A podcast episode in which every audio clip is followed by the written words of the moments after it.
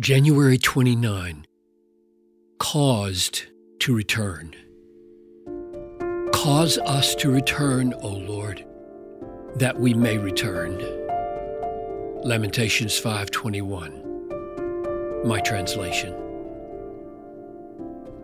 There is no hope for God's people unless God causes us to return from our sliding and our leaping into sin and unbelief. The book of Lamentations is the bleakest book in the Bible. God Himself had decimated the apple of His eye, Jerusalem. The Lord gave full vent to His wrath. He poured out His hot anger. He kindled a fire in Zion that consumed its foundations. Lamentations 4:11. He has killed all who were delightful in his eyes. Lamentations 2 4. The Lord has afflicted her for the multitude of her transgressions. Lamentations 1 5. So, how does the book end? It ends with the only hope there is.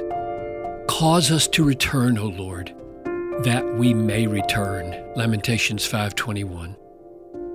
That is my only hope and your only hope.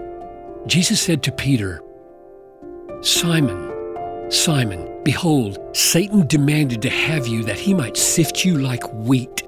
But I have prayed for you that your faith may not fail. And when you have turned, again, strengthen your brothers.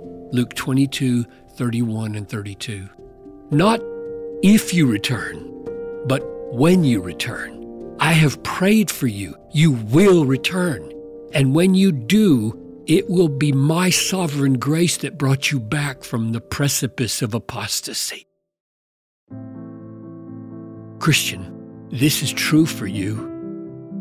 This is your only hope of perseverance in faith. Glory in it. Christ Jesus is the one who is at the right hand of God, who indeed is interceding for us. Romans 8:34. He will cause us to return. Therefore, to him who is able to keep you from stumbling be glory, majesty, dominion, and authority before all time, now and forever. Jude 1 24 and 25. Amen.